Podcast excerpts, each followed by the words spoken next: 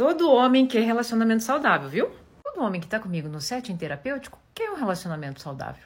Ah, dona Ana, tá explicado, né? Homem em terapia não vale. É justamente por conta dessas conclusões que nem são suas, é do inconsciente coletivo, é que... aí as histórias começam, né? Homem só quer caçar, não chora, não sabe ser romântico. E que é bem sucedido quando tem carro possante e quarto de brinquedinhos eróticos. Essas histórias cegam a gente, não pra gente poder ver oportunidade nos outros. Mas a gente também fica cego para o que faz sentido pra gente. Deus o livre, o que, que vão pensar de mim se eu aparecer com uma pessoa mais baixa do que eu? Ou então uma pessoa com menos condições financeiras do que eu?